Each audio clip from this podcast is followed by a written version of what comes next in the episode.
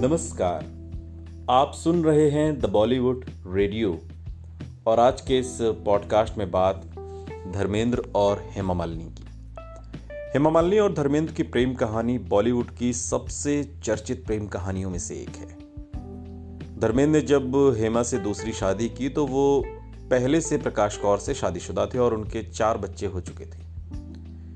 फ़िल्मों की शूटिंग के दौरान वो हेमा मालिनी को दिल दे बैठे और उनसे साल 1980 में दूसरी शादी कर ली। एक इंटरव्यू में हेमा ने कहा था कि शुरुआत में वो इस बात को लेकर बिल्कुल क्लियर थी कि वो धर्मेंद्र की तरफ़ आकर्षित होने के बावजूद उनसे शादी नहीं करेंगी। हेमा ने कहा था कि लोग कहते थे कि धर्मेंद्र बेहद गुड लुकिंग मैन है तो मैं सोचती थी कि इसका मतलब ये तो नहीं कि मैं उनसे शादी ही कर लूँ।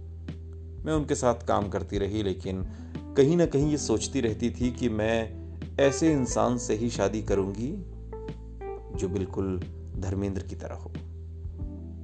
हेमा ने आगे कहा था कि कोई भी पेरेंट्स नहीं चाहते थे कि उनके बच्चे की शादी ऐसे हो। लेकिन मेरे लिए कुछ और तय करना बहुत मुश्किल था। मैं उनके काफ़ी क्लोज थी और हम काफ़ी समय से साथ में थे तो किसी और से शादी के बारे में सोचना भी मेरे लिए नामुमकिन था। और एक दिन मैंने उनसे कॉल करके कहा। मैंने धर्म जी को कॉल मिलाया और उनसे कहा कि मुझे तुमसे अभी शादी करनी पड़ेगी। और फिर इसके बाद उन्होंने कहा हाँ मैं तुमसे शादी करूँगा। और इस तरीके से ये सारी बात शादी के बंधन तक पहुँची। आपको बता दें कि 1980 में शादी के बाद धर्मेंद्र और हेमा मालिनी, दो बेटियों के पेरेंट्स बने, जिनके नाम ईशा देओल और आहाना है। और इस तरीके से धर्मेंद्र और हेमा मालिनी की प्रेम कहानी शादी के बंधन तक पहुँची।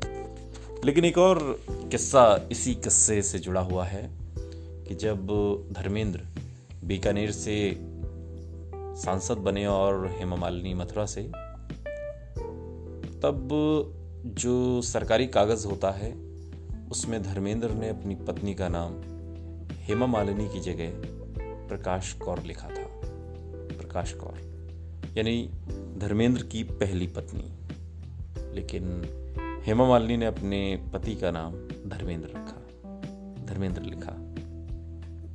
ये एक छोटी सी जानकारी।